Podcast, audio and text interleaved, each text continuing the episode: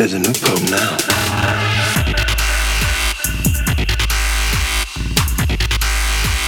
I was supposed to be pope. How you playing? Well, I feel it in my fingers and I feel it in my toes. It's the Young Pope Christmas special. But not everyone is going to be feeling it in their fingers or their toes by the end of this episode.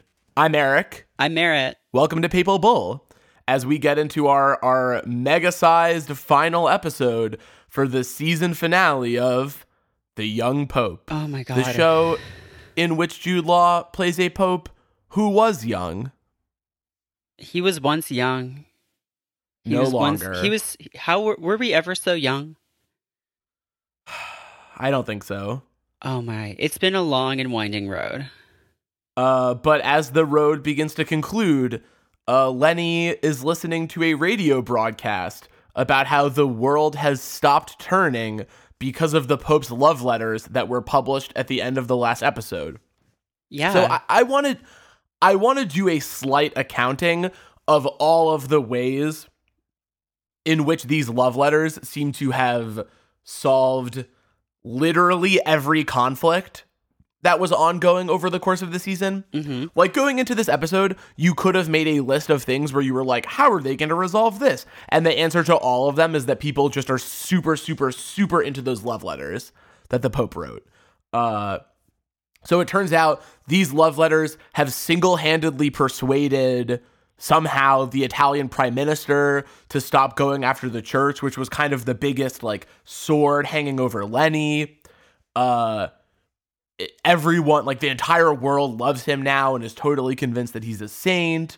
Um, it's snowing now, like a single snowflake falls, which I assume is because uh, they published the letters and then God was like, "All right, I guess it's cuffing, it's papal cuffing season now."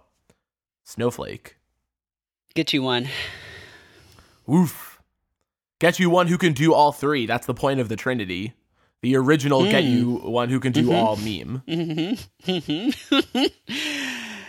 yeah. Um, yeah, okay. Well, where do we even? Yes. Yeah, we've solved. We just solved it. We just Deus ex machina every problem on the show with the letters uh, that were supposed to just to destroy him. That Kurtwell was gonna. Nope. That was Kurtwell's like backup plan. Like, oh, if you, uh, it was his mutually assured destruction, and it turned out to just be like, nope. It actually just like solved every problem that Lenny had somehow. it did it did Sophia's job for her. Like God. And it it, it really I, don't know. I I find this immensely entertaining, especially considering that the Pope is like the biggest celebrity in the world in in this show. Uh, that everyone's just like, yeah, like he was horny once, and we love that, and we love him now. He's the best Pope. hey, this guy's horny like me. Hey, hey, I'm walking here. I'm horny that, here. that is that is an interesting thing.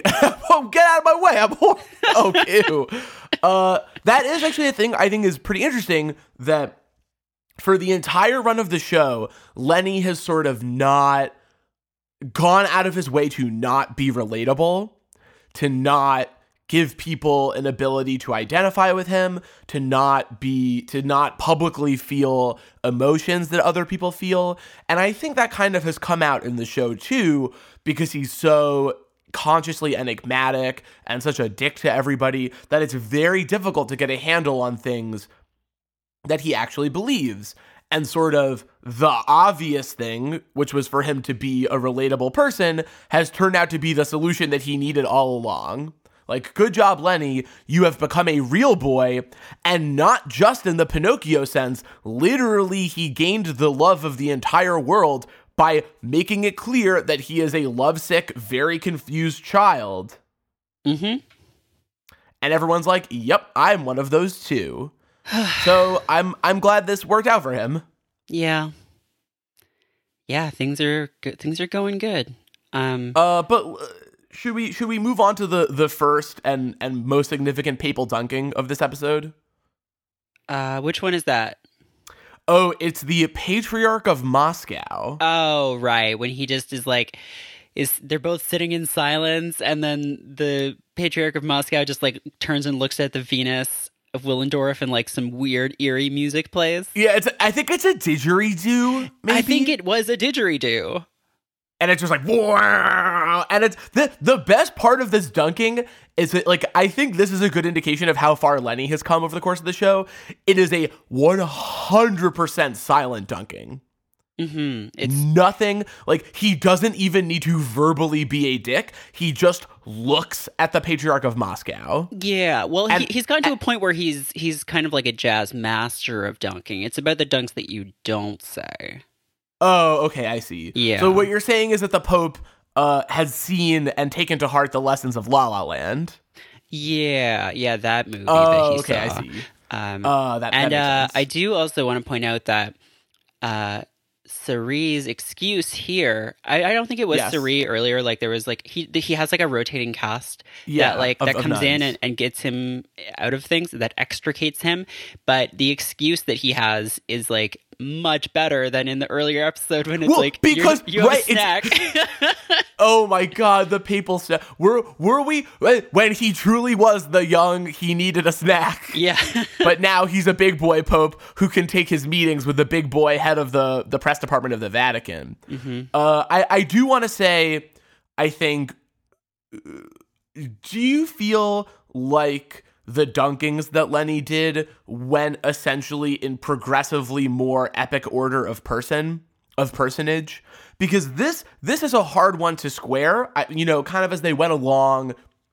Cardinals, obviously extremely easy for the Pope to dunk on. The Prime Minister of Greenland, like very amusing because she was a world leader, but also she kind of was written so that she would be easy for him to dunk on, and she just kind of smiles at him. Uh, the Prime Minister of Italy, kind of like not a full dunk. hmm A dunk that, denied. I a don't- dunk deferred. Yeah. Whoa, what happens to a dunk deferred? Oh, uh, it dies. Oh. That's oh. Yeah, That's it too bad. dies. Well, he he got his groove back uh, to dunk on the Patriarch of Moscow, who who kind of does have is the patriarch of the Russian Orthodox Church, uh, and and sort of you know doesn't is at least somewhat I think outside of Catholic authority. Mm, Yeah, I'm going to use my immense knowledge of the interrelationships of Christian denominations to say that uh yeah, he is he's somewhat outside of the box of he's he's outside of Lenny's domain in a way. They're buds, they're friends, they're pals. But but no, they're not pals. They're not pals. They're one one is the dunker and one is the donkey, and that's it. Um, It's the circle of life. Yeah, but and thank God we got this farewell to the Venus of Willendorf. Uh, but Really Yeah, the, so then the the Pope- really the sleeper star of the show. I yeah, I would say if HBO is going to be looking for a spinoff for anybody, it's gotta be that Venus of Willendorf. mm-hmm. Uh, you know, I, I'd say give it like a year or two. We'll sort of start to be seeing, uh, maybe like some ads for a show called Venus de Milo, but it's like about the buddy cop adventures of the Venus of Willendorf as she teaches Milo how to like not be a giant fucking asshole. Sorry, um y- you're talking about um him. Yes, I, I couldn't think of another person. Oh no, it's Milo. It's nope. It's Milo from Atlantis. It's, Milo, the main character from Atlantis. Like he's right there. no, Milo Ventimiglia is already on the Smash NBC hit. This is us. He has work already. Okay. Milo Ventimiglia off the table. Okay. it's Milo, fine. the main character from Atlantis, the animated movie about the underwater civilization. It's just this animated character and the Venus of Willendorf, and they hang out. That's Okay. the show. Okay, fine. Uh, but anyway, but, the uh, Pope. but before he goes to meet with Sophia, there is a very important scene where he swings his robes like Batman. the full incarnation of the bad pope. Yep. Oh, that's so good. Uh yeah, so we we kind of know he's he's more comfortable in his papal skin now. Like he shed his cardinal skin and now his papal skin uh kind of has has fully grown in. It's covered all the sores uh and open spots. Which you know because the Pope gives Sophia the big Pope chair. he lets her sit in it and she's like, "Oh, are you sure?" And he's like, "Yeah, of course." And she sits in it and kind of like giggles. Like my favorite thing about Sophia is that in any other show with her as a character, she would be a vaguely villainous presence because she knows how PR works. Uh, and she's like a confident woman who doesn't take shit from the Pope. And that would be bad, but instead, she kind of act she has this very active really well balanced inner child where she gets the she's like ooh i'm sitting in the pope chair or earlier in the season when she talks about how it's an adventure for her to ride in helicopters like the sophia one of the best characters on the show shouts to one of our favorite favorite children um and i i because i love that she gets to act like this Absolutely. It's so good. Like she's yeah, one of my favorite characters too. Um and she's like like we sort of talked about some of the things that we've already sort of know at this point like the the leftist prime minister has been humiliated and like is postponing all his legislation against the church. Ooh, ooh, ooh, ooh. Can, can, can, do you want to say, or can I say the thing that, that Lenny says about, about this, this dunking, this humiliation? Yeah, yeah, yeah. You have no idea how many objectives can be obtained by humiliating one's fellow man. Um so basically he That's cucked the are. prime minister. Oh, oh no. Uh, so basically, the takeaway here is just like just cuck your way to the top. Um, That's actually a song from uh, High School Musical 5. cut, cut, cut to the top. the forbidden musical, the forbidden high school musical. oh, oh. Um, the the alt the alt like the the version of High School Musical told from the perspective of the cool high school students who smoke cigarettes under the bleachers and have sex, and and discovered memes. Ah, well, um, yeah, like they're talking about kids because Lenny's supposed to be a tour guide for some like third grade students, and then Which, thank you God, thank you Paolo Sorrentino yeah, for adding this to the episode. It's good. And then he does he does one of his trademark Lenny quips about his childhood where he's like, "Oh, I remember but my childhood is that one day it wasn't there anymore." Like we get it. We get it. You're we were supposed to feel sorry for you.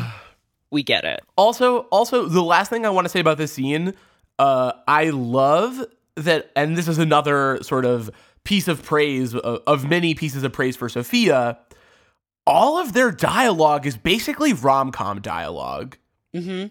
Like he he when when she says how was the meeting with the patriarch of Moscow? And he says the patriarch of Moscow is more boring than watching golf on television. And then immediately afterward when she tells him he has to guide a tour with some children he says sorry I have to watch golf on television. And they kind of like are winking at each other. I don't know. I I- don't think I want a version of the show in which like obviously you know I do not want a version of the show in which the pope fucks but I do think I want a separate movie that is a rom-com uh starring Jude Law and I'm looking up the name of this I should know the name that's we've done so many hours of work on this uh Cecile de France I don't know if that's exact how you actually pronounce her name but I would like a rom-com about the, with starring the two of them Okay, okay, but to be fair, like that basically already exists. If you just like like watch Love Actually and like cut out like a pap a papal hat and sort of like hold it over Hugh oh. Grant's head in all the scenes I- that he's in. Okay, I, I think you're thinking of the superior Jude Law Christmas rom com, The Holiday. Am I? I haven't. I yeah. Have you not seen that one? The one, the house swap, the house swap one. the with Jack Black? swap. Yeah, that's the house swap one. Wait, so there's swingers? No, no, no, no, no, no, no. Um, They're house swingers. yes. Uh, no, no, no, no. So this is what happens. Kate Winslet trades houses for the holiday with Cameron Diaz. And then Cameron Diaz meets Jude Law, who's Kate Winslet's brother, and she's like, "Oh, hot British brother." Bam. That's the the rom-com. Like they swap houses for the holidays. uh, this is kind of like a mid 2000s, like, ooh, here's a zany house swap premise for our romantic comedy. Yeah, you that know, takes place ba- in. back in the mid 2000s when the whole when we were all like big on house swapping because that was like a huge thing for some reason. and people didn't know that if you house swap with abandon, you're gonna get catch some house diseases.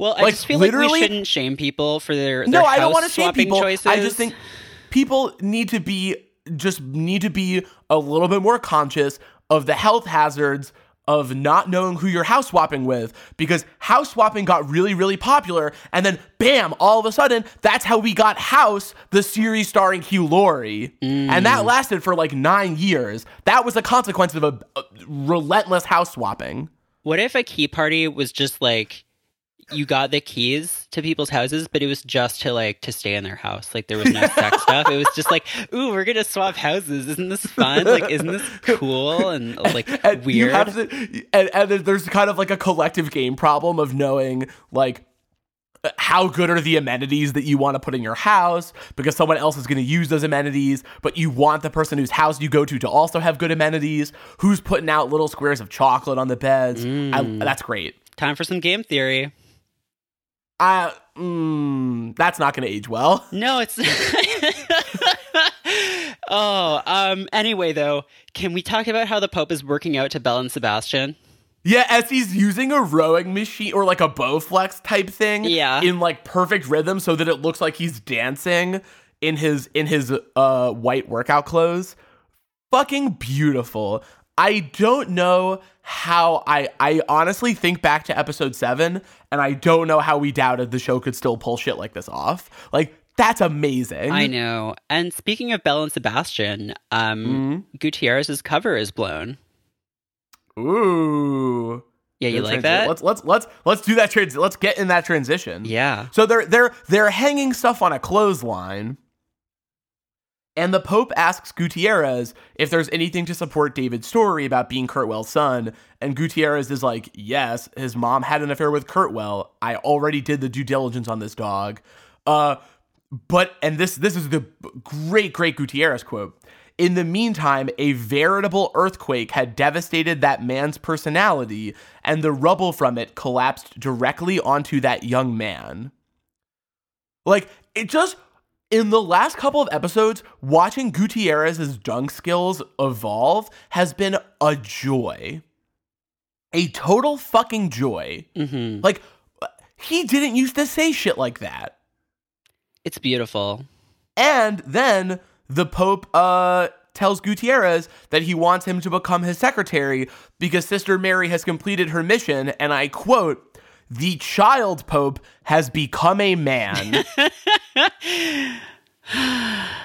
Let's think about that. Sister Mary has completed her mission. The child Pope has become a man. I don't like what reads between those lines. Oh, I see. Oh, no, that's not. No. But th- no. just use your words no. carefully, Lenny. Use your words carefully. I mean, it's bad enough to be like, to call job- yourself a child pope. well, the child pope and like his mom's job is to just like, or like Sister Mary's job is to be his mom. Although we'll get to that later. But uh, he want, yeah, he wants Gutierrez to be his personal secretary, and he's like, dog, I can't do that Why? Why not? because he is a homosexual, as we sort of learned in the last episode, I guess. Did we? Did we?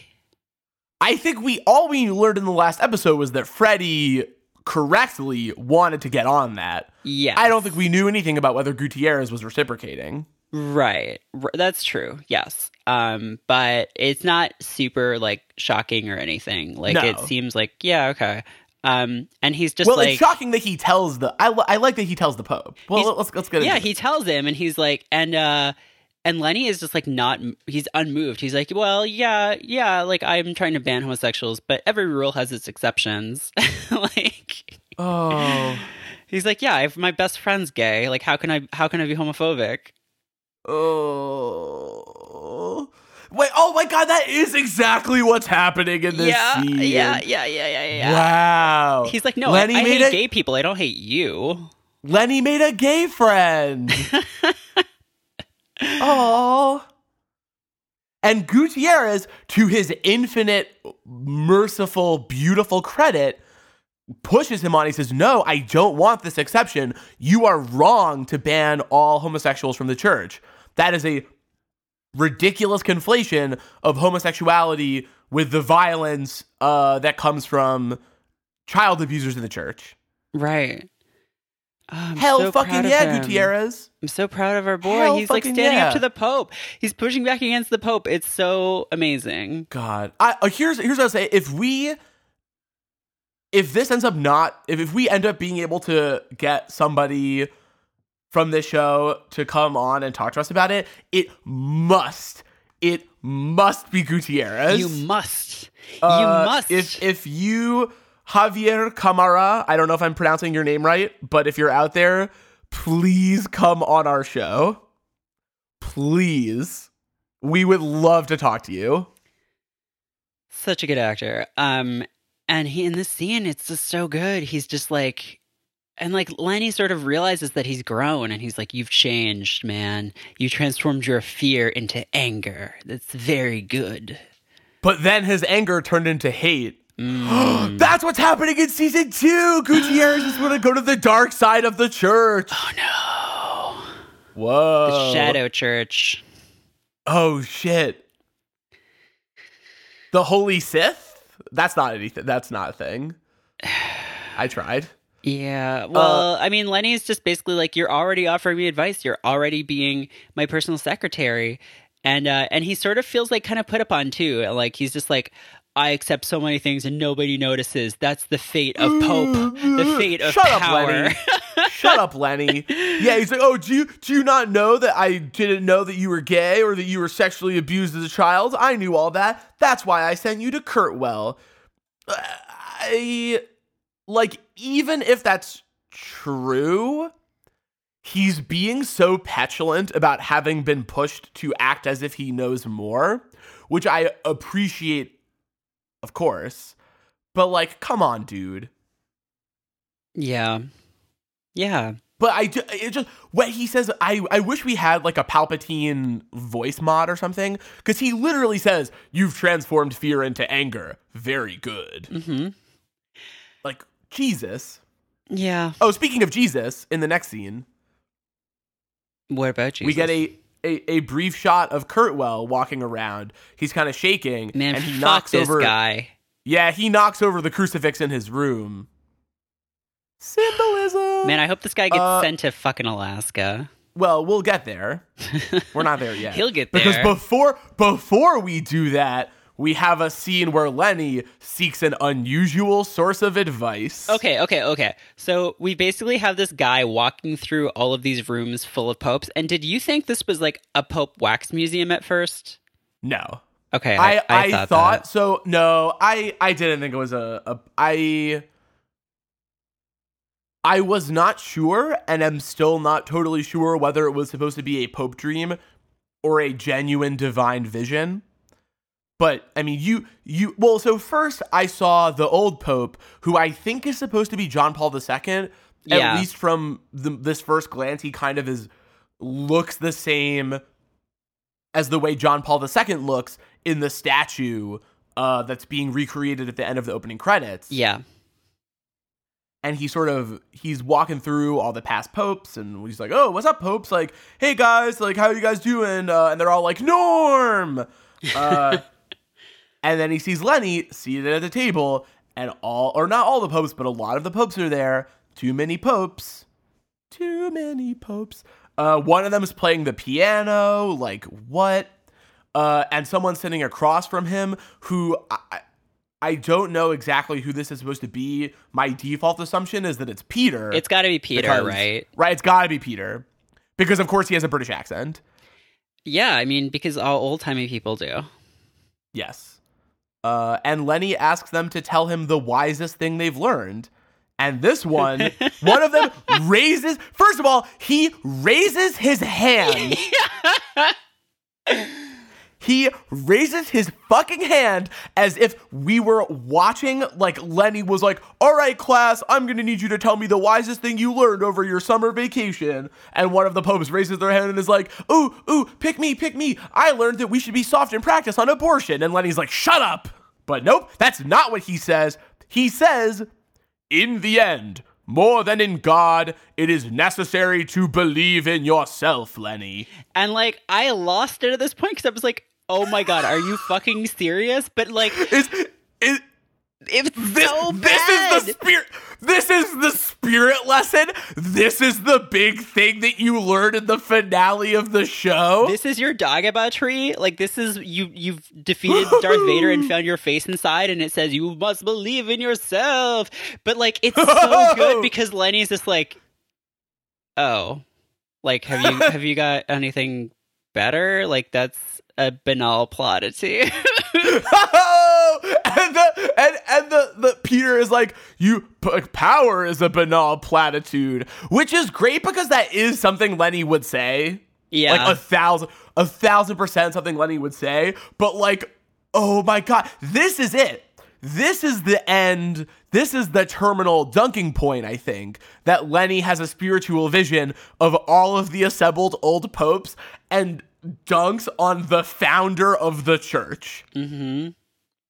that's amazing it's good. It's really good. but it, it sets a high bar. Like, other than Jesus, can you think of two other people who Lenny could possibly dunk on in season two that would top this? Like the president? oh, maybe. Who else could he dunk on? Justin Bieber? Yeah, wow. I don't know. I think he's like reached the zenith of his career. It's like um Yeah, it's like he's at the top now. Like where do you go? Where do you go from there? Well, he and he he does say that in the next scene. yeah, he's a saint. Uh what's his, what's that guy's name again? I, I don't know. Should we should we find out what that guy's name is? Uh it's not important. Um no, it's really not. He he they're just talking about they're basically like review doing the stuff that we did last episode where they're like, Oh, like I found it. he's like I actually found his name. what's his name? Uh, Mar- Marivaux. It's M A R I V A U X. So I guess he's French. Also, this like Sebastian Roche, this actor, one of the more American successful actors, like who's been on the show. And I don't know how we've talked about this. He's in a shitload of CW stuff. He was on Odyssey 5, he was on General Hospital, he was on Fringe, he was on Supernatural. Shouts. He's on Vampire Diaries and the originals. Like recurring character on the last season of Man in the High Castle. Way to go from like all these genre shows to this fucking good art shit, dude. Good job. Yeah, Anyway. I mean, well done. I mean, he kind of just reminds me of like, um, like a I don't know, like uh, your uh, Mark uh, Mark Evan Johnson or Jackson's, uh, you know that guy. I I don't know. Your, your Mark uh, Evan Jackson. You know, we need we need a uh, Mark Evan Jackson in this show, and he wasn't available, I so we knew. got this I guy. knew. Okay, wait. Are are, are you doing? a Jan, is this a Jan Michael Vincent? No, he's a real person. wait, this is a real guy. I thought this was a Jan Michael Vincent thing. No, Mark Evan Jackson. That's a real name that I didn't just make up. Oh wait. Oh my God, he does look like that guy. Yeah. Yep. Nope. Okay, you're right. Uh anyway, they're like they're basically like you're like, "Oh, if in case you missed all of the saint stuff that happened, let's recap." He gave Esther and Peter a baby from praying and murdered Sister Antonia from praying. So like Which everyone is cool with. Everyone's for like, some reason. that fucking rules, dude. You could have just signed a paper and like had her like expelled, but nah, dog. You just like done her dirty and like prayed so hard that her heart exploded. I I do. So I love like I think this is a pretty obviously intentional like weird strain of the dialogue where all most of the or a lot of the miracles that he performs are things that like maybe were not good things to do where like instead of telling this infertile woman to see a doctor you prayed and somehow your prayer worked but like if it hadn't and they didn't go to a doctor, nothing would have happened. Or like you could have just signed a document and instead you asked God to kill a woman. And then she died thanks to a divine punishment, which, like, okay. Like, what?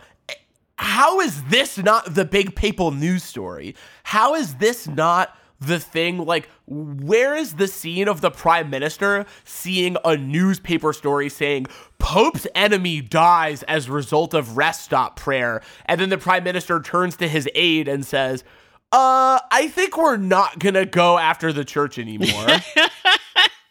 like, Jesus fucking Christ. Like, once it becomes clear that you can murder people by kneeling on the ground and praying, like, you've won. Yeah, I mean, maybe the second You- season is just about the world realizing that he's like actually Christ and just being like, how does that affect things when like Yeah. people are just like, oh shit, we Or- can't actually like disobey this guy because he'll make our hearts explode from praying. Or or or it just or it just becomes a hitman, but every level is incredibly easy because all you have to do is kneel to the ground and pray. Yeah, like, hmm, well, I could, I could, I'll sneak in, steal the bellhop's disguise, hide the body in a dumpster, go upstairs, uh, wait until he gets in the bath, and then garrote him. Or I could just pray until his heart explodes. Fuck. I want to play that now. That's actually a really, like, what if it was just like, yeah, like a rhythm game, um, or just like a, a type, like a, there's a microphone and you just have to like keep talking, keep talking, and someone's heart to- explodes. and and and like every at the end of every level there's a part where you have to say in exact rhythm.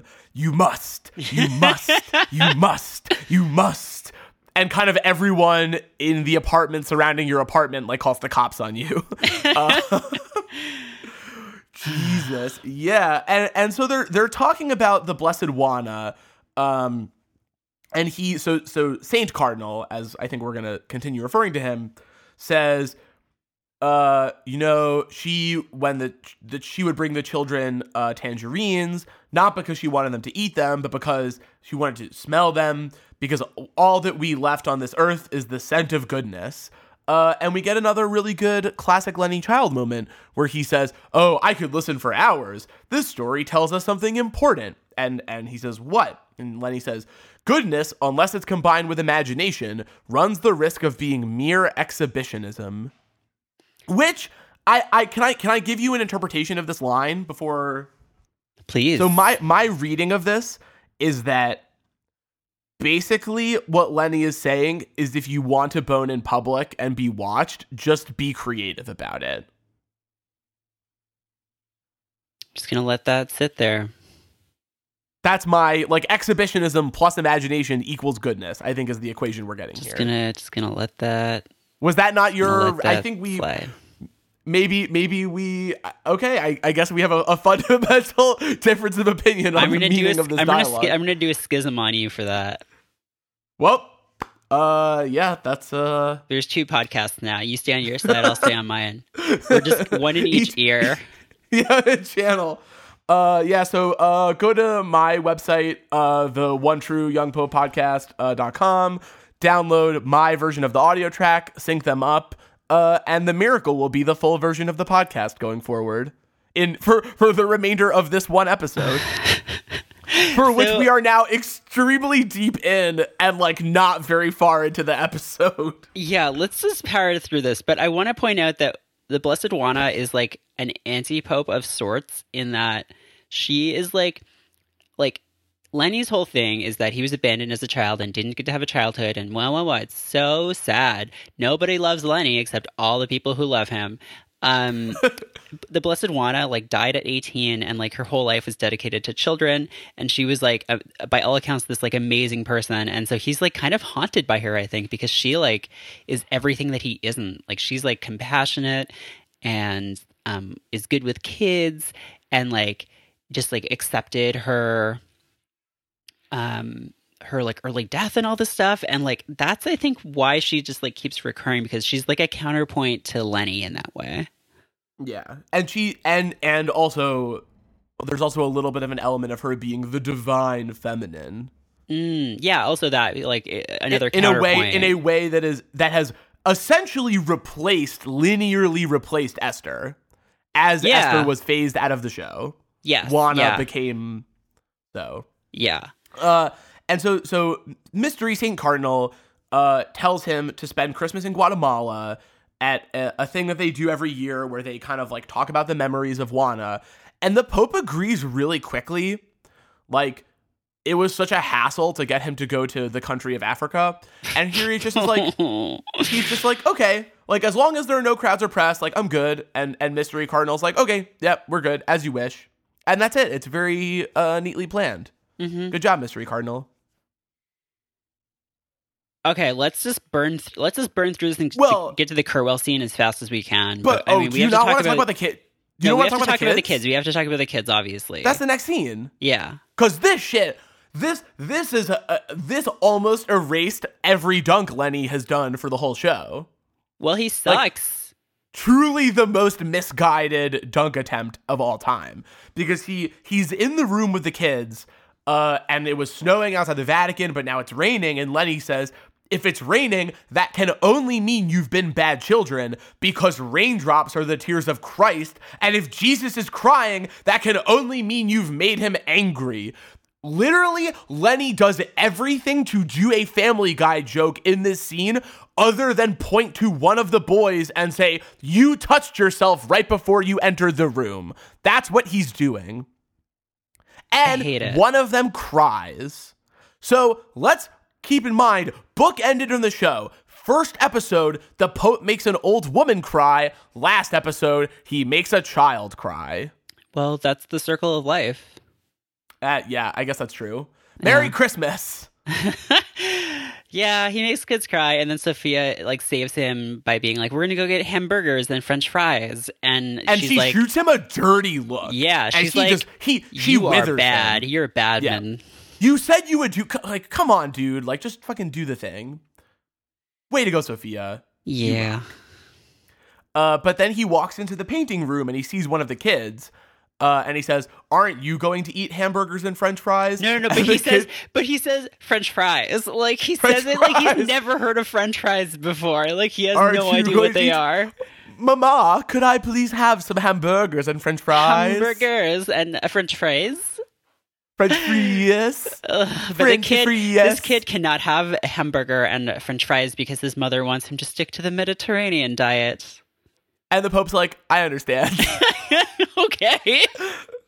and and and and they have a conversation about how neither and and for and this kid is looking at the painting that we're pretty sure is like time traveling Gutierrez, the the bearded woman, and he says, "I don't want I don't want to settle, you know, a, a mom with a beard." Uh, and the Pope says, like, you should learn to accept what you get. And the kid says, I don't want to settle. And the Pope's like, You're right, you shouldn't. And he comes, he almost says it's death to settle for things in life, but you know he's thinking it. Yeah, well, it just called back to that first episode again with the Cherry Coke mm. Zero, which appears later in the episode too. Yeah, we'll, we'll get to that. Oh, I th- we gotta reserve that for because he he sees there are other kids napping on the benches. Then he has another very brief Pope dream in which his child self sees his adult self. The two halves are becoming one. Mm-hmm. They're merging. They're fusing. Okay, can we just like skip the scene where he's talking to that other cardinal? I feel but he hasn't. He had nothing to do the whole season. All he does is say like, "I put out a survey in the Catholic magazine, and ninety nine percent of Catholics want to meet the Pope." And he's like, "Well, I'm not a comedian. I like it's not my duty to help he people does- be in a good no, mood." He says he says but he says it's it is his duty to make people feel good, which does I think that has clearly is supposed to have some has have some resonance with the end of the episode. Yeah, that's fine, I guess. But that's all. just keep That's it- all that let's- happens. Let's let's let's keep that in mind. The Pope is not a comedian, just to be clear. He's not- Which is weird because he he wants to be politically relevant, but he's not a comedian. I don't understand. yeah, you think you think I'm funny, like a, like you a pope? think you would think you would think if he wanted to change people's hearts and minds, like he would do stand up comedy. That's how everyone changes people's I mean, minds I feel like stand up comedy is really like the most politically engaged form of course, art. yeah. No, it's like the most important thing you can do these days if you want to make a difference. Yeah. Shouts to shouts to uh, our our everyone's good friend and the and and uh, uh, uh, chief of staff uh, Amy Schumer. Yeah, yeah. Um, anyway, anyway, people montage. yeah. Who's that becoming a cardinal? It's It's Tommaso. Ta- Ugh. He's crying. And the Pope just does not want to be there. He like like Tommaso hugs the Pope, which is obviously echoing uh, when Gutierrez hugs the Pope when he becomes a cardinal, and the Pope looks bored and angry and just like looks out over his shoulder, like, "What you doing?" Oh God, that was pain. This is painful to watch. But Ozolin is there for some reason. Yeah, I don't know. He's like allowed to come back from Alaska sometimes, where he has I- to for like cardinal. yeah, for ceremonies. cardinal, it's for him to perform the cardinal spell. Yeah. Uh, That's a callback. Uh, and the Pope sees Ozolin in the garden, and it turns out that his hands have just been fucked up from saying mass outside. And I love, I love Lenny's response to this information. it's good. It's so good. He's just like, Have you? these look like the hands of Christ on the cross. No, before that, that's good too. The thing he says before that. Oh, and he's like, have you tried some lotion? or He something? like, dog, did you try skin cream? He's like, I'm allergic. Everything is bad. And there's the rheumatism. but he's just like trying to comfort him, sort of. And then he's just like, dog, I gotta go. Like, Blessed Juana be- just like walked yeah. past me.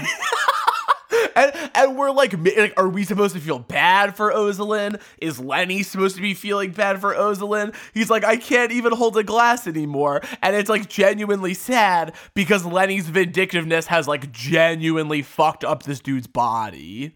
Yeah, he ruined his, But then his he just elderly bod. oh, his his dad bod, his holy dad bod.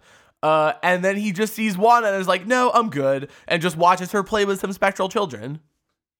Ghost children. But now the Kurtwell scene. Oh man, fuck this guy. Yep. Okay, okay, okay, okay. So he's talking about Jack Walser again, and like, did you get the feeling that he's told this story like a hundred times? Yes, because he has like six scenes in the show, and a third of them are him telling the story. Okay, wait, but also like he starts so he starts telling the story in the exact same way that he did to like his uh his aide or like whatever that guy's Yes. name was. Um the the son of the governor. the governor's son. Um, but then he like changes it, and like I got the sense at first that like it wasn't that he was hiding this stuff the first time; he was just like trying to make this story worse. But like maybe I think he just is like he didn't tell the full story the first time, and this is the full story that like yeah, at first I thought he was lying, but I don't think so. I don't know, but By it's just like it's by the it's, end of the scene. it's told so strangely like it doesn't make any sense like the original version like makes more sense than like than this and this is like sort of what we were hoping was not going to be the case Yes, we did talk about that extensively, and it was the case. like basically his origin story is like that his or Kurtwell land- wants it to be the case. His like his his landlord when he was like t- like 12 or 10 or something Twelve. 12 um like sexually abused him and And now and now he So- is uh, the same and So I- I will say to the show's credit, he- like no one gives a fuck about that story. Like he tries to use that story to justify his behavior, yeah and the Pope is like, nah. And oh my god, the whole time Gutierrez is just looking on coldly like an avenging fucking angel. Mmm. god bless But but the whole and the Pope is like, you have to keep telling the story, you have to keep going. And Kurtwell finally is like, all right, I'll get it over with. Like I did the same stuff that this guy did to me. And then he's like, what? You don't care about twelve year old boys? And the Pope is like, no, I care about all children. You fucking asshole. Like Yeah. including the maybe hundreds of kids that you fucking molested. Like Jesus, like have more of a fucking sense of self pity. You piece of shit. yeah And then the Pope tells him he can go home, and Gutierrez is aghast. well he but he's gets like, up "Just a con- he gets up and starts Yep. walking over to i don't know why we didn't start calling it this earlier but the punishment orb oh, that. Oh God. Oh, okay. That's the name of it now. Okay, to the punishment orb. And he's like, "Yeah, you can go home. You can go home, dog. I it's cool." And he's like, "Oh, yes, you're so like Merciful. oh, you're so merciful. Your forgiveness is is amazing."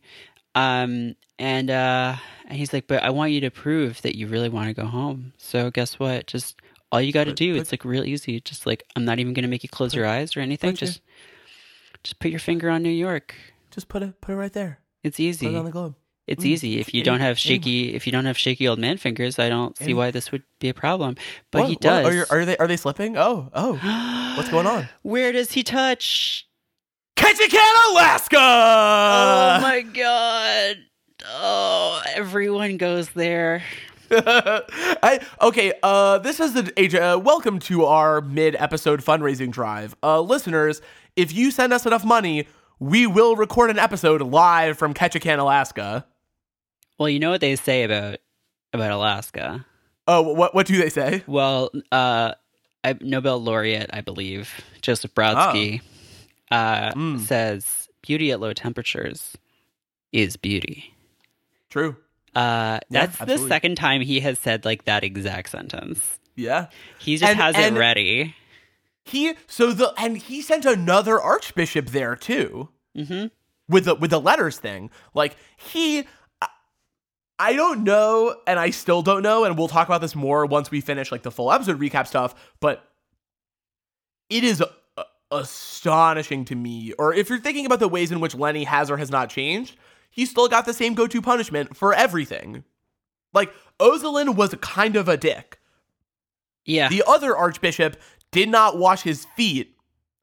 This guy is a serial child molester, and all of them get the same punishment. Yeah, it's really a one size fits all kind of uh kind of stitch. Uh, and and let's let's close. Unless there's anything else you want to talk about, let's close this out with Lenny's final words to Kurtwell. Archbishop Kurtwell, your disease has deceived you. Yeah. Damn. Pew pew pew pew. Uh and um now okay, is this the first time we've seen Lenny in just like classic priest outfit? Uh, no. So we see him in classic priest outfit once in flashback in the first episode. Okay. during that opening montage where like you're like Spencer is like, "What are you, Lenny?" and he's like, "I am a conjure, whatever." like you Oh, get a yeah. very brief glimpse of him in his normal priest. Outfit. Okay, can I But just say, in- though? in yeah, Nice. Oh, absolutely, because in that flashback, it doesn't look good. Like it doesn't quite fit him right. And here, if it's him Like- so right here. let's. I just is this the hot? Is this the This best is fashion? the hottest Jude Law has been in this entire show. Like that's crazy that all they had to do was put him in an or like they could have just remade The Exorcist I know. ha- like- yeah. Yeah. with this outfit, like this exact outfit. And he just says, yeah, he's wearing the ordinary priest outfit. And you got to imagine that this is how they hung out before he became a cardinal. hmm Uh, they just like hung out wearing priest outfits, and everyone was like, "That's Diane Keaton and Jude Law," and they were like, "Shut up, we're talking about our family." Um, but he sends he sends Sister Mary away. Yeah, because Uh, he doesn't need her anymore. No, and and uh, he sends her uh, to uh, Africa to take the place of Sister Antonia to run the villages of goodness, and she's like, "I want to open some new ones." Beat for the children, For, and they're for the children. "Yeah, Nice. all right, Kids. freeze frame." Uh, and it's yeah, and um. Oh, also in this conversation, he says he's always known that she was an orphan, Mhm. which she had tried to hide from him. So I love this. She's like, How did you know? And Lenny says, It's difficult for a saint to start answering all the questions of humanity, which is both a joke and one of many indications over the course of this episode that the show is not going to attempt to explain a lot of like dumb, like minor plot stuff. hmm Because fuck it, he's a saint. He killed someone by praying. He like healed a sick woman. Like just let him do whatever the fuck. It doesn't matter. Uh, and oh, the best part of this scene, or well, then and then uh, she like asks if she can call him Lenny again, and he says yes, as long as I can call you Ma. Which remember, all the way back when he went to the orphanage, he wanted to call her Ma, and she said no, call me Sister Mary. Yeah. Only, only Andrew, who also remember that guy. Oh. Oh. Well, at least, Who? go- at least they're going to Guatemala. Yeah, yeah. Well, we, but that's not even Honduras. I mean, it's closer. Yeah, I mean in this in this show, like we're going to the country of Central America. Yeah. Pretty Uh, much. And and wow, that's yeah, whoops. Everyone just forgot about Andrew. they got Um, over it but- pretty quickly, huh? But Lenny says Lenny says before you go, if you like, you can say goodbye to the Cardinal Secretary of State. This made me ve- that made me very happy. And she just is she's just like a little embarrassed. She's like, I don't want ew, I don't like a boy. You like a boy. He's like, oh no, I like a boy. I have to remove myself from the church. oh no. well, Gutierrez, no. And Uh, uh, aw. speaking of Voiello, he's very sad to see Sister Mary go as she Oh, uh, is in the helicopter. gets in the helicopter. The last helicopter scene of the this the season. Yeah. Oh, this was very sad. I I ship those two. And we finally get the lyrics to this Andrew Bird song that's been like Yes. the theme song for the Oh, whole show. That basically they just jacked from like Orange is the New Black. Really was this Yeah. song in Orange Is the New Black? Yeah, I just found out because I had to look it up to see what it was. Like to find out the what songs were in the show, I basically just like listened for like There's- one phrase and like Googled that. Re- really? There's a Spotify playlist Oh. that has all of them. Well, I didn't know that. I've Um, been listening to it constantly for the last month. well. I will it's be called now. the Young. It's called the Young Pope, the official playlist. If you haven't seen it already, check it out. Got some pretty good jams on there. Yeah. Um, but yeah, this Andrew Bird song Pulaski at night. Um, we finally get the Wow. words and not just like the the little strings. Well, well, well, well. So I actually, uh, I I will say I think it has elements of this. There are two Andrew Bird songs happening here. The one that they usually use is like a one minute snippet called Logan's Loop. It's very confusing. Hmm. Uh, but it turned Andrew. eh, eh, well, you know what they say: the Holy Spirit often appears in the form of a of a dove, or an an Andrew Bird. hmm So I think that's the symbolism. Cool. Yeah. Um, Well- but well, okay. So Voiello is sad that Sister Mary is leaving. The Pope seems to be really sad Yeah. because Um. Why is he? He has a weird chest pain. yes, He's like, oh no, my heart is exploding because I overused my Pope powers. Ugh, I went past the, the slot my slots. I, um, and I- and Gutierrez is like, should I call a doctor? And Lenny's like, no, it's a passing discomfort. So one thing I want to note here because I, I don't know how to think about this, and I want to know what you think about it. We kind of hear the boing sound from the first episode. yeah, yeah. What's up with that? I don't know. Like, yeah. I, I, I so I didn't notice this until the second time I watched the episode, but like, does that mean that everything from this point on is a Pope dream? Does that mean like what what's going on? What's the boing the the sound of the bo- the boing? I don't know, but just I think it's a thing that's important to keep in mind. I don't have any theories about it right now, but hopefully we'll develop some uh later. In the off season. Yes. The papal the papal off season when we do when we do our trades uh and sign free agents. Mm-hmm. Uh, and Lenny tells Gutierrez that he doesn't believe in God. He's like, I don't believe in God. Those who believe in God don't believe in anything. What? Mm, Okay. You're the Pope still, though. Still the Pope. And Gutierrez doesn't care. I think at this point Gutierrez just like no he's like, all right, like he says some crazy shit, like just work. Half of it." what this guy says is just bullshit. So just like move on. Don't get hung up on it. Uh, okay, we get some like Voiello exposition that Yep. we can just like power through. I think. Um, but Yeah, there are some there some interesting stuff. points. That okay, he's Yeah. basically just doing exposition by talking to Girolamo, which again. Yep. I don't love this. Like, I don't love the way that this character is just like a way for Voiello to talk um, without. soliloquize. It's just yeah, it's just like a way for him to to do that. Um, he obviously he was in love with Sister Mary, which we knew. Um, Swing. and then they talk about Tonino. Like, remember that guy? Yeah. remember that guy that they dropped into like It- quicksand or something? It's it's weird that Girolamo is being written as an audience surrogate in this.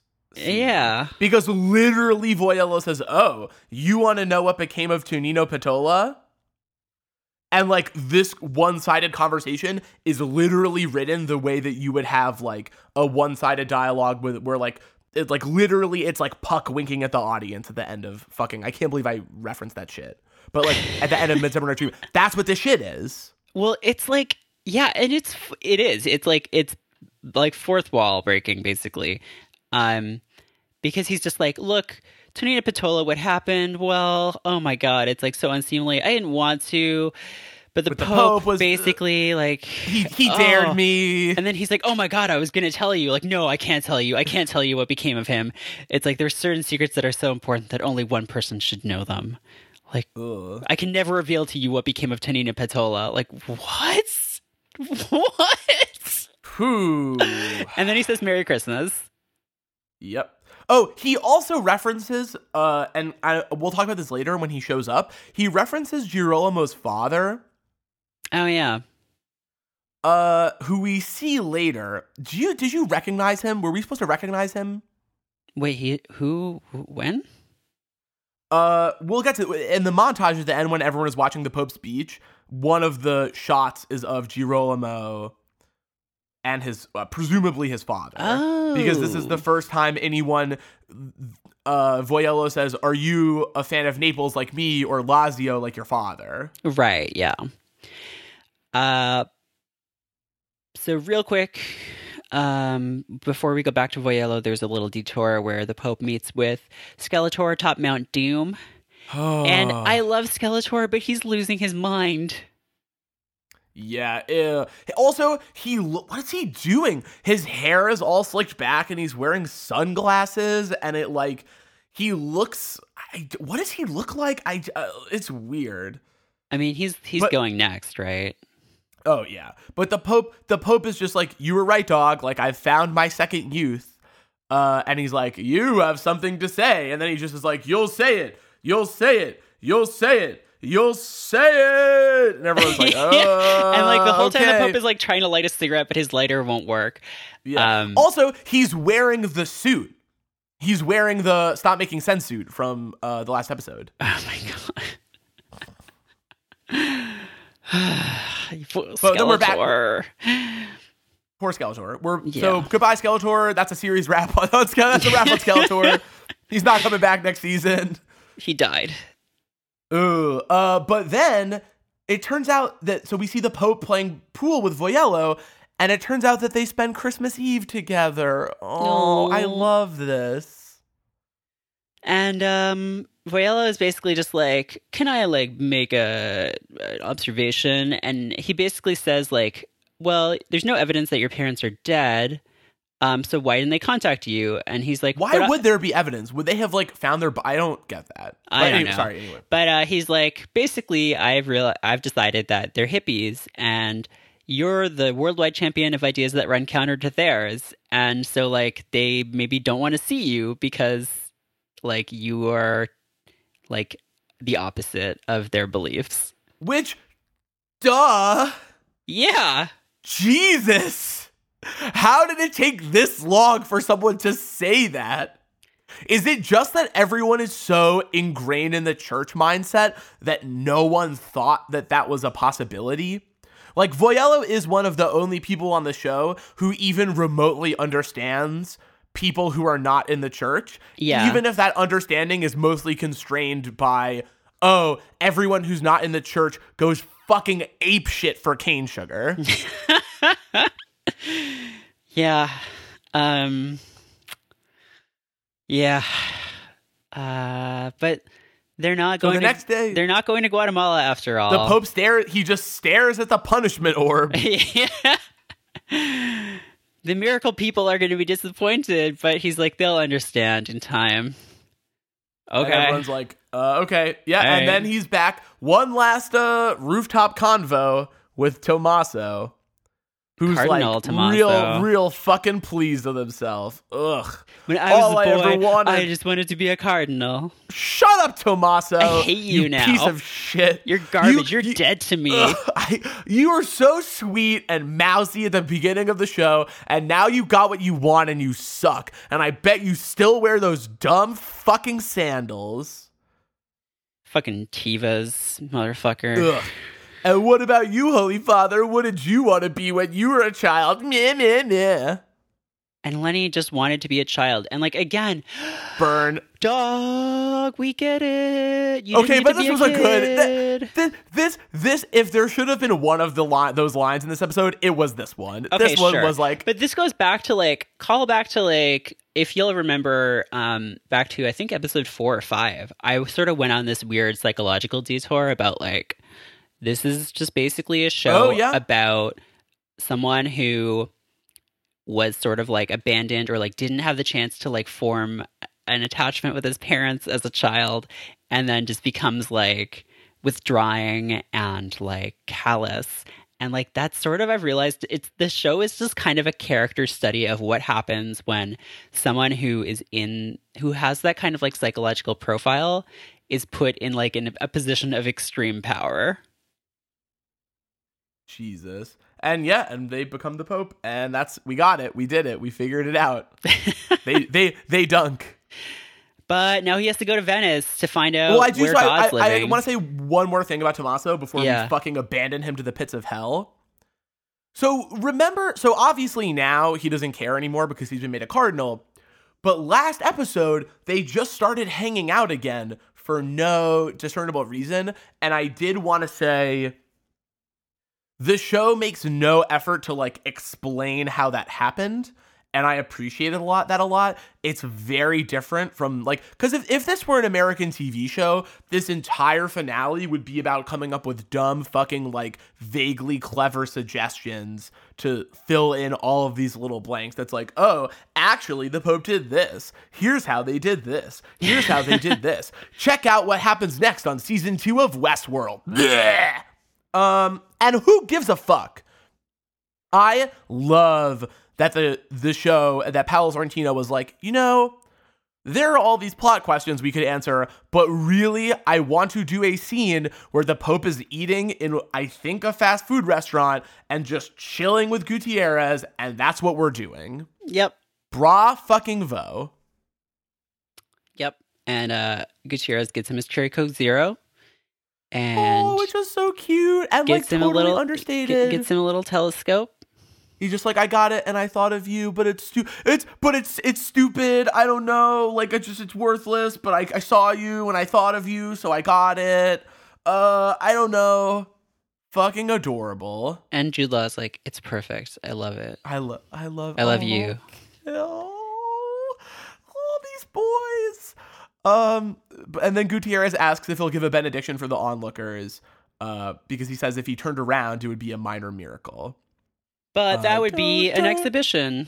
Yeah, which call back to earlier in the episode because Mhm. it's goodness without imagination. Mhm, Turn around, And here we are in Venice, the city of Venetian blinds. and a casino in Las Vegas I went to last week. hmm I didn't know that. Mm. Yeah, Are you, are you were in Vegas? yeah, I was in Vegas. Whoa. That's I that's that's why I couldn't we couldn't do this episode earlier because the hotel I was in would not let me watch this episode in in the Wi-Fi blocked Damn. this link because I think you're not allowed to watch divine things in Las Vegas. Oh yeah, no, they have a, a citywide uh, block on on, that. Yeah, there's just like an Yeah. an- there's like a a sin field that just like, Yeah, and I prevents went- that. And the the frustrating thing about it is that you go to the municipal official in Vegas and it's like, "Hey guys, I need you to lift this internet ban so I can watch the young pope." And they're like, "Oh, like he's a young pope. Interesting. Does he fuck?" And it I I wanted so badly to lie so I could watch this episode and say that the Pope fucked because it, you can watch the Borgias in Las Vegas because the Pope mm-hmm. fucks. It's like not really a holy show. And I couldn't bring myself to do it. I was like, no, the young pope doesn't fuck. And they were like, really? That seems very counter to what all the ads make it look like. It's like, I know, but just watch it. It's very good. Um, and they're gonna have to watch it outside of the city limits because it, it's too holy. They would not let me watch the young pope in Las Vegas. Yeah, that's um you have to drive out to like the middle of the desert. You have to you have to drive, yes. You have to drive out to the Hoover Dam, kneel on the Hoover Dam, and pray to HBO. And then you get a signal. Mm-hmm. Mm-hmm.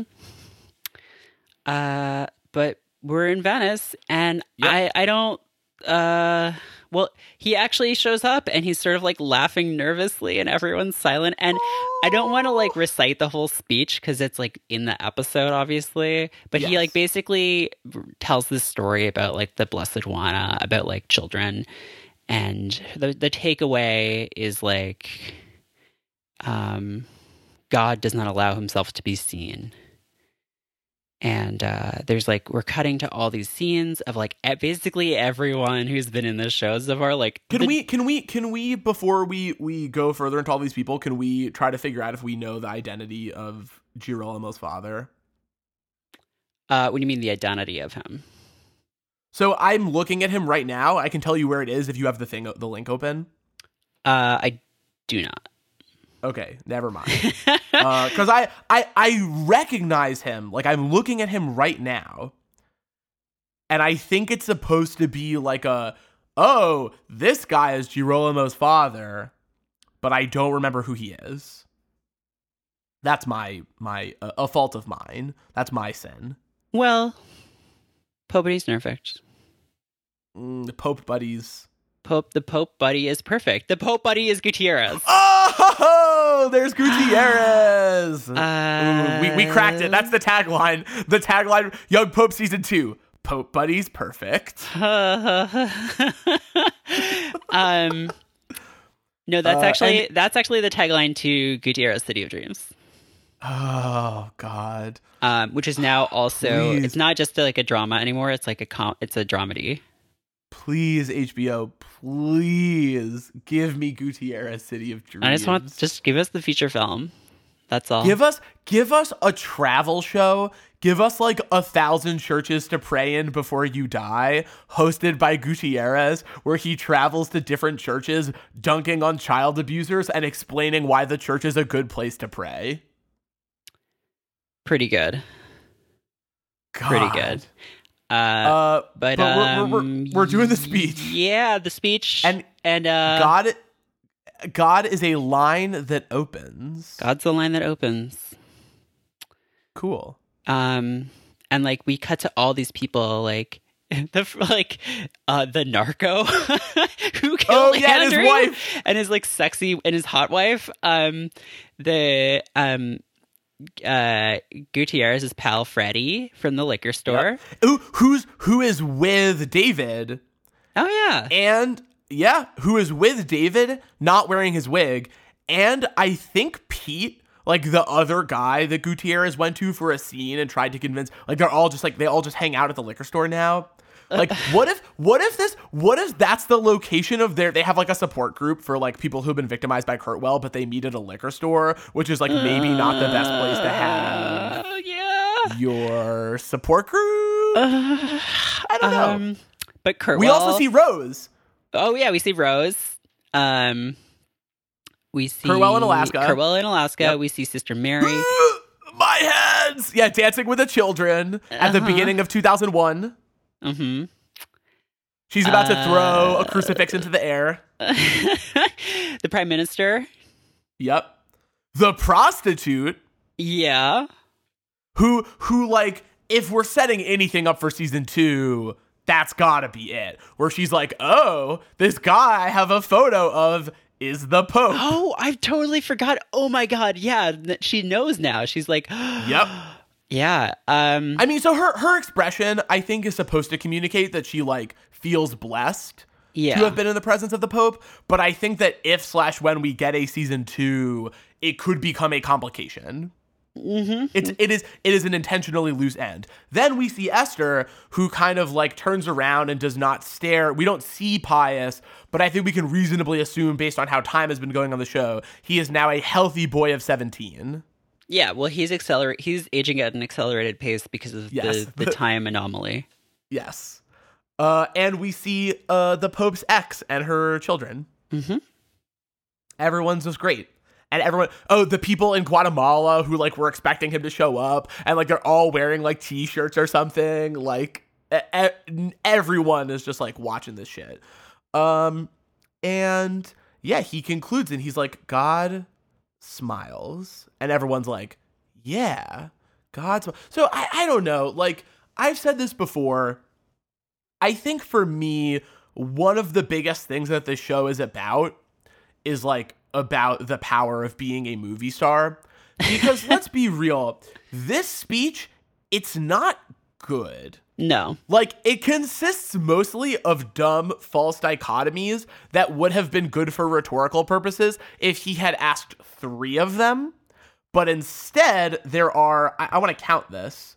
There are one, two, three, four, five, six, seven, eight, nine, 10, 11, 12, 13, 14, 15, 16, 17.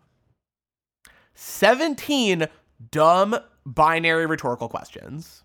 yikes. Uh and it's like you you did it. Like that you, you could have only done 3 of them. But it doesn't matter because everyone is enthralled because it's Jude Law. And he's basically correct when he diabolically tells the prime minister everyone's going to be like, "Oh shit, check out that soft round mouth and those pretty blue eyes." Like, "Ooh, Pope." Uh, and that's why I mean that plus the love letters is why he can get away with doing this, and I think that's an interesting thread for the show. Uh, but but yeah, and then he just like pulls out the telescope and starts looking for his parents because this apparently was the whole reason he finally appeared before the world in a city that his parents lived in many many years ago. And I would bet probably shouldn't still be in because they're hippies and don't stay in one place for a long time. But there they are, But there they are. and there they go. And yeah, and the mom's just like, nah, I'm good. Which, like, woof. And he is afflicted again with the pain, Mm. and and The the punishment orb has come home to roost. Yeah, and he's he's like, oh, and then he's like, no, it's nothing, it's nothing. One day I will die, and I'll finally be able to embrace you all, one by one. One by one. Then he looks into the sky and sees a cloud that I'm pretty sure is supposed to look like Jesus or Yes. Virgin Mary. And then, And then- uh, we just start zooming out directly Yep. upwards. Just Um, pulling back. We got Venice. just, we got uh, like this crowd. We got Italy. We got the Earth. Then the Earth just gets like a little smaller than half the screen, and we see the words, "The Young Pope." Bigger than the Earth. I think it's important to know that as this shot ends, the words "The Young Pope" are intentionally larger than the Earth.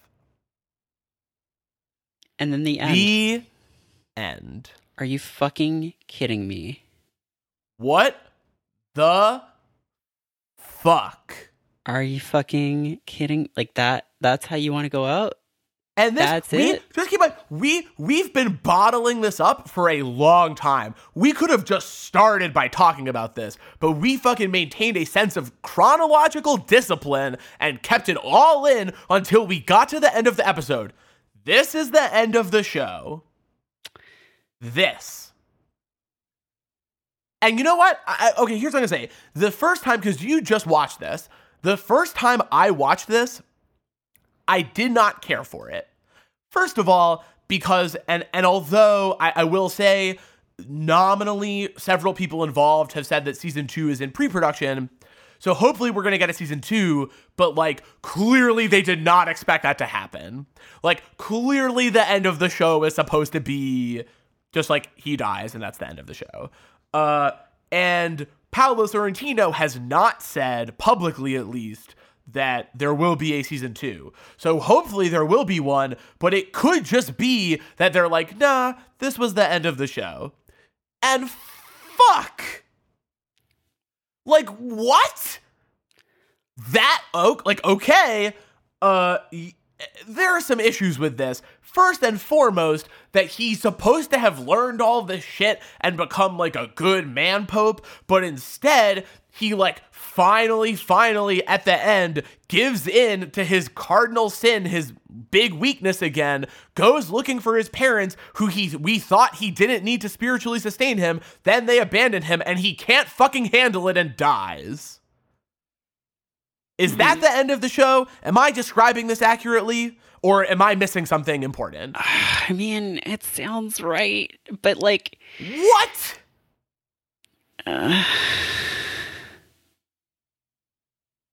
okay, okay, let's think about this in another way. If he Okay. actually is supposed to be, uh, the resurrection, Yes. Which I think we can all safely assume he is. Yeah, I mean, I think within the universe of the show, he definitely is. So yeah, absolutely. he, oh, so you think season two is gonna start three days later? I'm Boom! saying, I'm saying, yeah. the vault, the vault of the Vatican tomb opens. The Pope, young Pope returns. This time it's personal. It's not impossible. Nothing is impossible when you're the God Pope. Like, Yeah, so that that is my my light in the darkness here. Having rewatched it, knowing that there likely will be a season two, I love that it ends this way. Like, I think if this was just a one and done, I would be a little upset. But if this is just supposed to be a ridiculous, like, figurative thing that they're just gonna like kind of either paper over or ha- like it doesn't matter because this show does not operate by rules whereby he must necessarily be dead. This show does not play that way at all. no, He's totally. he has he has gone through his spiritual rebirth, which if we remember correctly, this is this was Spencer's gift. That's true. Spencer told him to go to Venice and bury the empty coffins, but no, he had to find his parents for himself, and then he had to find out that they were going to choose to abandon him again as an adult, and now he has to start over as a spiritual baby, an even younger pope. We have to go back. Back back to the beginning. Well, let's Fi- go back us- to the beginning because, like, Okay. what do you like? I don't know. It's for me like that is is one of the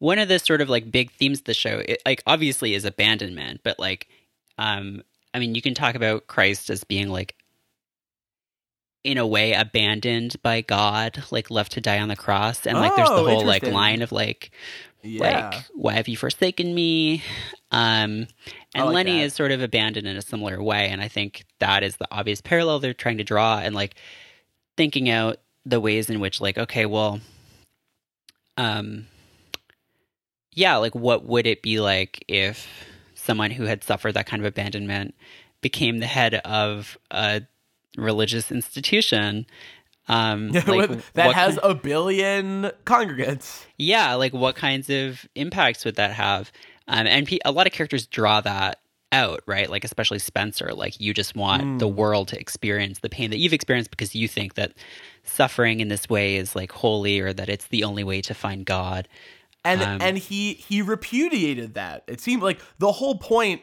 of this this speech about God smiling seems to be a repudiation of that. Although it will be interesting to see, I think, whether this was a thing he said just because he thought his parents would like it, right or if he actually believes that. Because if he actually believes it, that could change his papacy. But otherwise, he will continue to be a terrible pope, comma the worst. Yeah, yeah. I mean, I think there are a lot of indications that, like, I don't know. It, it's interesting. Like, if there is a second season, he's been set up in a lot of ways. Like, the character has has sort of been set up to change, um, like by Gutierrez, by Spencer, like by his parents. Um, like there are all these moments where he sort of like looks like as as if he is going to change, but it's sort of like a false kind of epiphany or something. Which Um, which this is a v- like that literally is the definition of TV storytelling and like one of the things I have most liked about this show is that it it elides well the show doesn't really understand TV convention, which I appreciate immensely. And like in some respects, I think a lot of the story of this show for me is about taking a lot of the tropes of the last like 10 or 15 years of prestige drama and like amping them up so high that they just become fucking meaningless. Like, let's cast a movie star. Let's have a bad guy who tries to do good things in his like morally conflicted universe. Let's have uh, spiritual difficulty that leads to mild moments of personal epiphany that don't stop the person from doing the bad thing because no one would keep watching the show if they actually stopped doing the bad thing. And in this show, he just has an insane epiphany like every fucking episode. Right, yeah. um it's And- funny like as someone who hasn't really watched the last 10 years of like prestige TV, um this show just it- like th- it, this isn't what TV is like, right? This just feels like No, just no, completely which is bizarre great. to me. Like the worst, the worst parts of this show are the moments where it feels like a show that would be on HBO. A, th- a thousand percent. Uh, and there were a couple of moments that came dangerously close to that in this episode, but obviously mostly in like episode seven, the the one that shall not be named. Um, but like, yeah, because th- they're sort of, and this is- happens less and less now, but essentially, and maybe this is the thing we should have talked about a lot earlier. I'm glad we got to it in the last episode. Uh, the last 10, 15, let's say, years of prestige drama are characterized largely by this narrative that got codified by this book, Difficult Men, um, which is like, oh yeah, like these dude showrunners, like who were conflicted and cool and edgy artists worked with these like wild, crazy cable networks to make shows about crazy, complicated, cool dudes who do crazy, complicated, cool dude stuff. Um, and those shows are good. I mean, like they're So good. like you're, you're like the origin, like patient zero of this is like the Sopranos, right? Yeah, so The Sopranos is usually considered the like this was the because oh like I mean famously in in Tony like kills a guy in episode five of The Sopranos, um, and HBO was like we can't but like no one will keep watching it if he does that. And David Chase was the creator of The Sopranos was like no like he has to like the only way to like he would do this like there it, people won't respect him if he doesn't kill this guy who had ratted on his family. And he kills the guy and people don't give a shit obviously. Uh, and that kind of opens the floodgates to increased like bloodlust and like the characters doing this crazy shit. Although the sopranos like all so good shows that are good that do this usually end up repudiating the audience in some way. Like the last two seasons of the sopranos are basically like increasingly david chase being like why are you watching this guy? Like he's fucking terrible and like he's not going to change. Like what is wrong with you? Oh my god, they And do the thing that they do the thing that um, video games were doing like ten years later, which is like like making a first person shooter where like the last 10 minutes you're like do you enjoy this? Do you enjoy having Yeah. fun you sick fuck? You, what's wrong with you? You're disgusting. is this is this fun to you? And you're like uh i'm not mad at all. In fact i find it funny. Uh, uh yeah and and like uh, thi- and and that gets like obviously increasing like diluted into stuff. I mean like house is an example of this. Like obviously fucking breaking bad like mad men whatever. But this show has this character who just is such like a cipher and like a weird caricature of all of those traits to the point where like people watch shit like that i think often because you like watching the person do the cool thing. Like you like watching don draper do successful ad pitches and like like going to crazy parties. You like watching tony kill people. You like watching like walt do the cool science stuff. And in this show the cool thing is like him being unbelievably rude to world leaders. Um and and he does all of that shit and there like is some redemptive stuff about him but honestly like not really.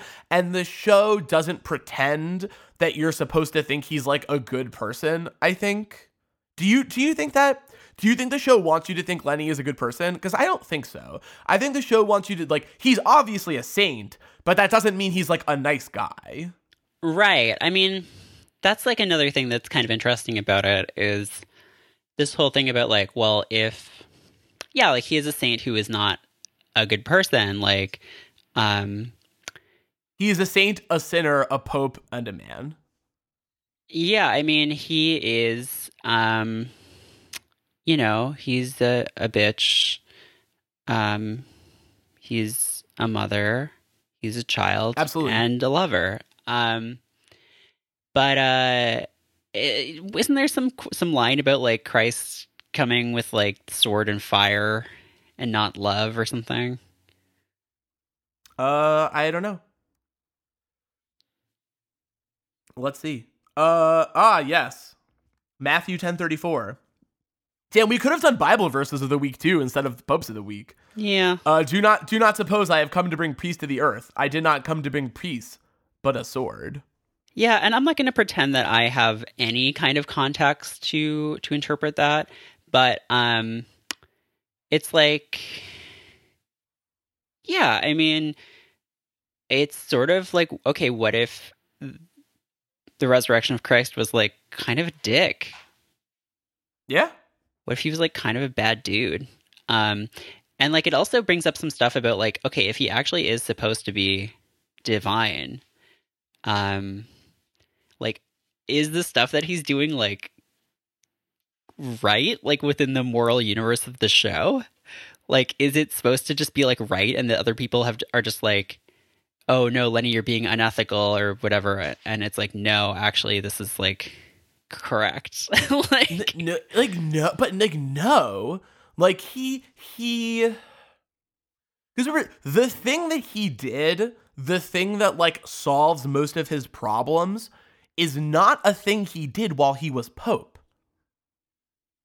Like it just was an accident, essentially. which which thing the love letters, oh right yeah yeah yeah like this big thing that fixes most of his problems, is like him being earnest and emotional in private.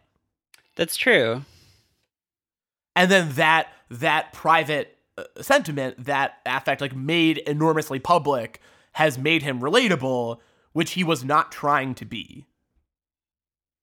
Right. Yeah. Like that the to- secret ingredient.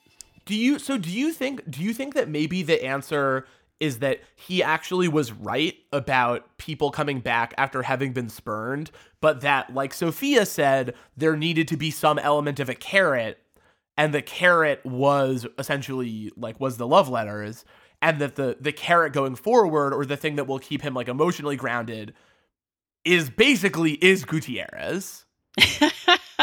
like like that's the only like that and like kind of his relationship with Sofia are the only things he has going for him in the like emotionally relatable and like warm person department.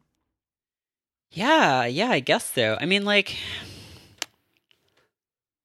yeah, like that whole thing just sort of like ties back into my, my like, like psycho therapic. I'm tired. I'm so tired. Psycho psycho psychotherapeutic freak out. yeah, my um, yeah, like the psychoanalytic sort of like perspective of um, he yeah is like someone who believes that stuff. Like, and I don't think like it's really borne out actually like by the show like you're sort of like led to believe that like oh he in the conversation with the prime minister when he's like oh because i've been so withdrawing and everything like i can at any time cash in all my mystery to like destroy you and like sort of like that's true but like that doesn't actually like Well, no, because he needed he needed people to want to taste the mystery, to taste the rainbow. And that only happens that only happens with the release of the love letters.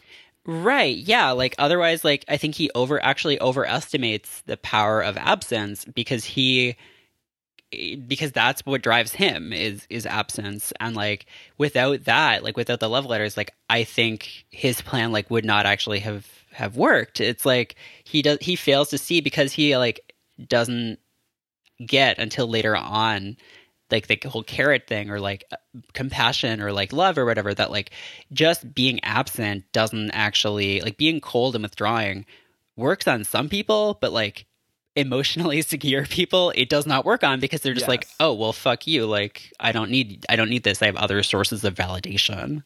And and yeah so maybe maybe this is the story of this like realizing that his approach like had some merits but that he needed some it to be tempered like he literally needed apostles even jesus needed apostles lenny needs some apostles but right now he only has what like four like what we got like we got gutierrez we've got Tommaso who a thousand percent is the judas like he's gonna be the judas if we get to that point is that am I? The, do you have Mhm. anyone else who could be?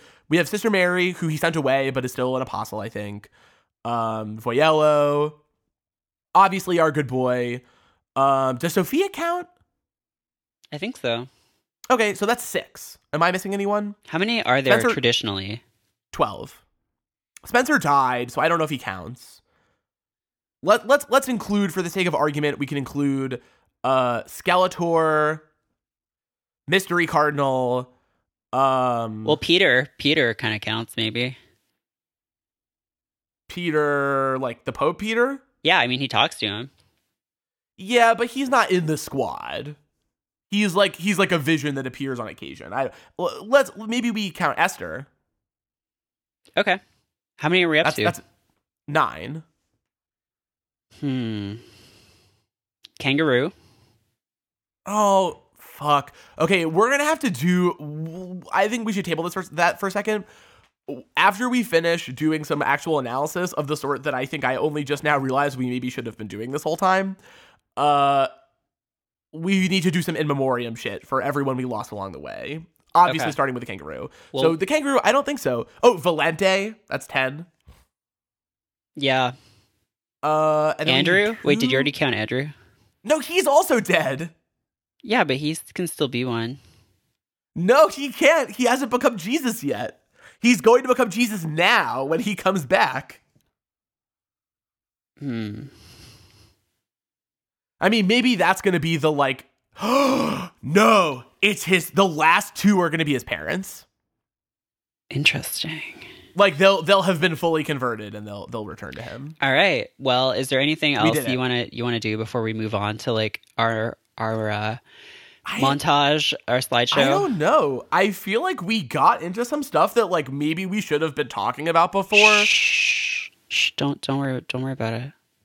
Uh, Don't worry about it. I it. don't know. There's just a lot of stuff going on. I think really the answer here just means that that we're gonna need to just do a lot more episodes where we we keep talking about the show and like people will eat it up because there's not going to be any good analysis of the show other than ours. Obviously. well, we're already uh we're we're we've already gone pretty long for this one. So why don't we why don't we just do our uh Yeah, let's let's do, do- let's do the well, montage. We'll do final thoughts on the show. We'll do Pope of the Week and then we'll uh we'll say a Yeah, few well- words and we'll we'll get out of here. well, I think we should do Pope of the Week at the end. yeah, okay. Okay. Cuz I mean, Who do we lose along Yeah. the way? We lost the kangaroo. yeah, um do we do we need to eulogize the kangaroo at all? Um I thought it would play a bigger role. Yes, I That's agree. all. I I I would have appreciated it immensely if the cloud that Lenny saw during his heart attack was shaped like a kangaroo. Oh my god. Oh my god. I think that would have been like- that. That would have yeah, Koichi, that would have been the perfect payoff, honestly. Like if they had done that, I would have been like, yes, every decision made with the kangaroo was 100% correct. Like that that is exactly it. Or or if like when he was looking through the crowd with the telescope, he saw a kangaroo and then he moved it back and the kangaroo was gone. That would have been amazing. It would have been good. Uh so kangaroo, uh RIP, we missed you. Uh what do we think Lenny's animal companion is going to be next season? Do you have any guesses? Um a mongoose. Okay, so you're gonna go mongoose. I'm gonna say Komodo dragon. Interesting. Yeah, I'm gonna. I think Komodo mongoose dragon. because it's going to help him ferret out this, or maybe it's the ferret. Maybe a ferret. Yeah. Well, I does does it have to be like an exotic, like large animal? Because I could see it being like a tiger Yeah. or like one of the one of the polar bears from Lost, but like not any polar bear, specifically one of the polar bears from Lost. Like Lenny opens the the cage and he's like, "Whoa, that's one of the polar bears from Lost." uh, who else? Uh, Andrew, obviously. Yeah. Boned literally fucked so hard he died. Too horny he to had live. sex. He died. Yeah, that's the rule. Too- It's m- much like a horror film. Uh, on Yes, the gun or- pope, or- if you fuck, you or die. any yes, or any CW drama. Um shouts to the 100. Uh yeah, uh Andrew uh RIP um who else? Oh, that Spencer, boy. of course. Oh, Spencer. Yeah. Yeah. Uh Spencer, uh your feelings about Lenny were incredibly inconsistent over the course of the season, but I think uh the charitable reading is that they were paternal and that that's why you were conflicted and also you were upset because uh you were supposed to be pope.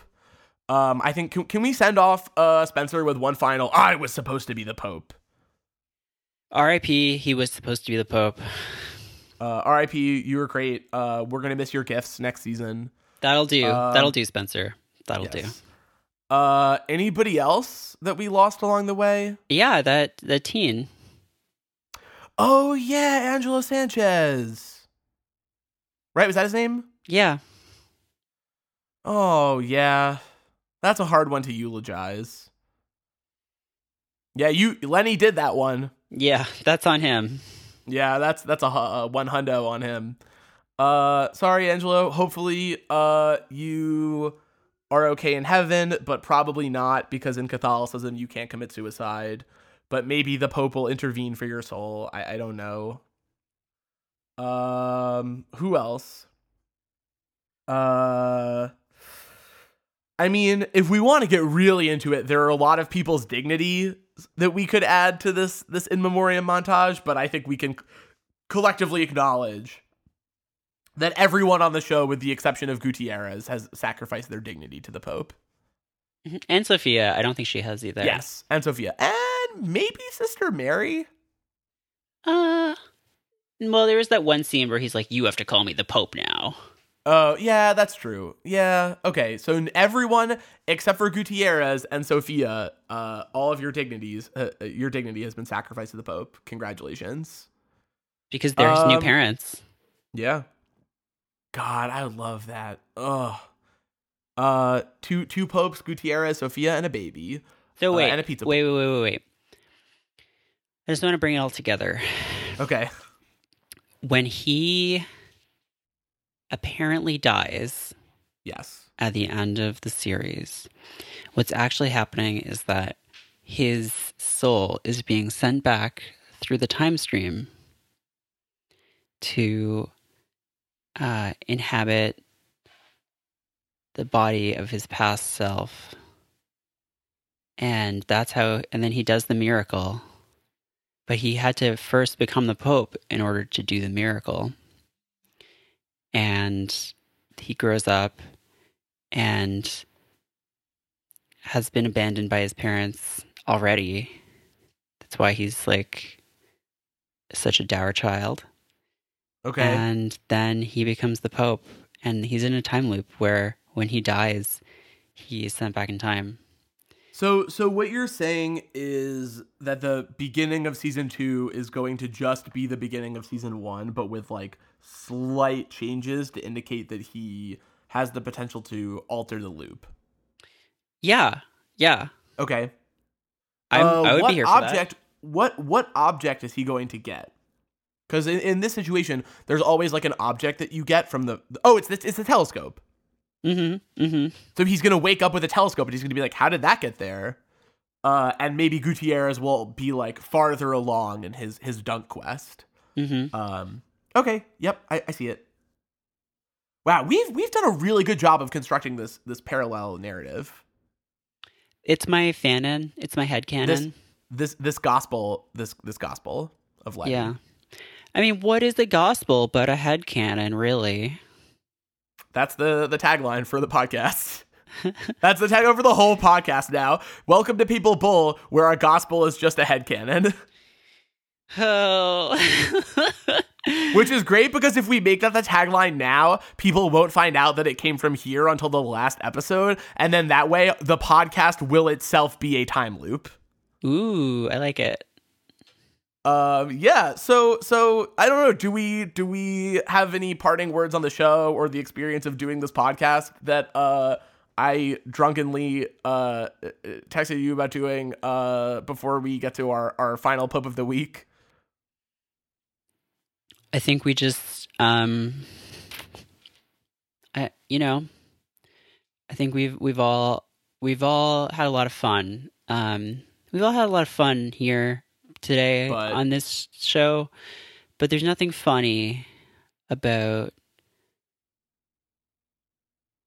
uh Catholicism. So please don't be mad at me for saying that for saying that gospel is just a head headcanon. Thanks. Uh, yeah. Please don't be mad at me. all all dear dear all Catholics uh who have made it through 10 episodes of Who our podcast. Inexplicably watched not only this show, but listen But- to our podcast. Uh thank you. Uh please now now if that was the final straw, if that was the last thing that was going to get you to turn on the show, please don't do that. Um yeah, I think uh if I have any concluding thoughts, it's that uh this was a journey, not a destination. It was about the journey, not the destination of the young pope. I I feel like it was an adventure. Um Oh God! I was hoping you were gonna say, "Could you have anything a little better?" That's a banal platitude. uh it was just the the greatest adventure. Um uh, I I still cannot believe that we did this. I'm so tired. When we when we when we finish this episode, we will have accumulated over like eleven hours. I think. Like I just want to say I just want to say that we've recorded most of this. I think we did it all in, in the span of less less than 2 months Like, for sure. Yeah, definitely. Like a couple weeks, I think. Yeah. Um and I've also been recording episodes of all of my other podcasts as well. Like I've been banking a bunch so I can take a few weeks off. Yes. And I'm so tired. I'm It's- so tired. Please just, and I've I've I've been writing furiously about this show because I do not want to watch a lot of television this year, and so most of my work is going to come from writing about the young pope. if I have anything nice. You're double about it. dipping. Oh yeah, um, yeah. This is a lot, but I this is a good project. I feel blessed. I think we can safely say uh, we're not saints, but I do. We're like whatever comes before that. Pre-saints. That's like When um it's a thing, that's a thing. Like well, you're they didn't. beatified. They didn't add the pre-evolution to saints until um, until the sequel to Catholicism, um, Catholicism Gold and Silver. Oh, I see. So you're Um, saying you're saying that the only way for us to be pre saints would have been uh, for us to have been created at the daycare via egg. Yeah. hmm Okay, but but that seems like it gets into some tricky rules about uh uh Pokemon sex. Uh, much like the Pope, Pokemon never fuck. According to Nintendo's internal guidelines, Pokemon never fuck, and uh, eggs just appear, and uh, so there's a lot of parallels. It's a is what I'm miracle. Yeah, there's a lot. Yeah, there are a lot of Poke Saints. Um, yeah, this this has been a a, a thrilling, grueling, uh, and deeply spiritually rewarding journey. Uh, should we should we do our our last pope of the week? Hit me with that sweet, sweet Pope of the week. Our last pope of the week is drum roll for suspense. Bum, bum, bum, Pius the Thirteenth. the child Pope who has become a man. Shocking. Oh, shocking. I know who who could have seen that coming? Who would have guessed that our last pope of the week would in fact be the young pope? And if you want to know more about him, um, you can just listen to the last nine episodes of this podcast. Yeah, uh, start start from the beginning. Uh, episode one of Papal Bull. Just fucking make your way through. Uh, we'll we'll tell you a lot there. Basically, everything there is to know about him. A pope who once was young, and now his fate is in question. And um, I guess we'll see you all if there is a season two. Yes. Uh, and maybe there's a slight chance we might do some bonus, some some bonus stuff. Yeah, maybe we'll maybe we'll do an encore. We'll we'll see how how this is uh this is received. Yeah. How many how many congregants uh how many parishioners we have. Yeah. Yeah. Yeah. Yeah. Um, All right. Yeah. Thanks. Cool. Thanks, cool. We done Thanks it. for for listening, everybody. thanks for listening to our our podcast about the young pope, well, till next time, and I guess the foreseeable future. and especially now that now that yeah now that Lenny's life is in question, definitely Definitely now more than ever, we're the popes now. we're the popes now.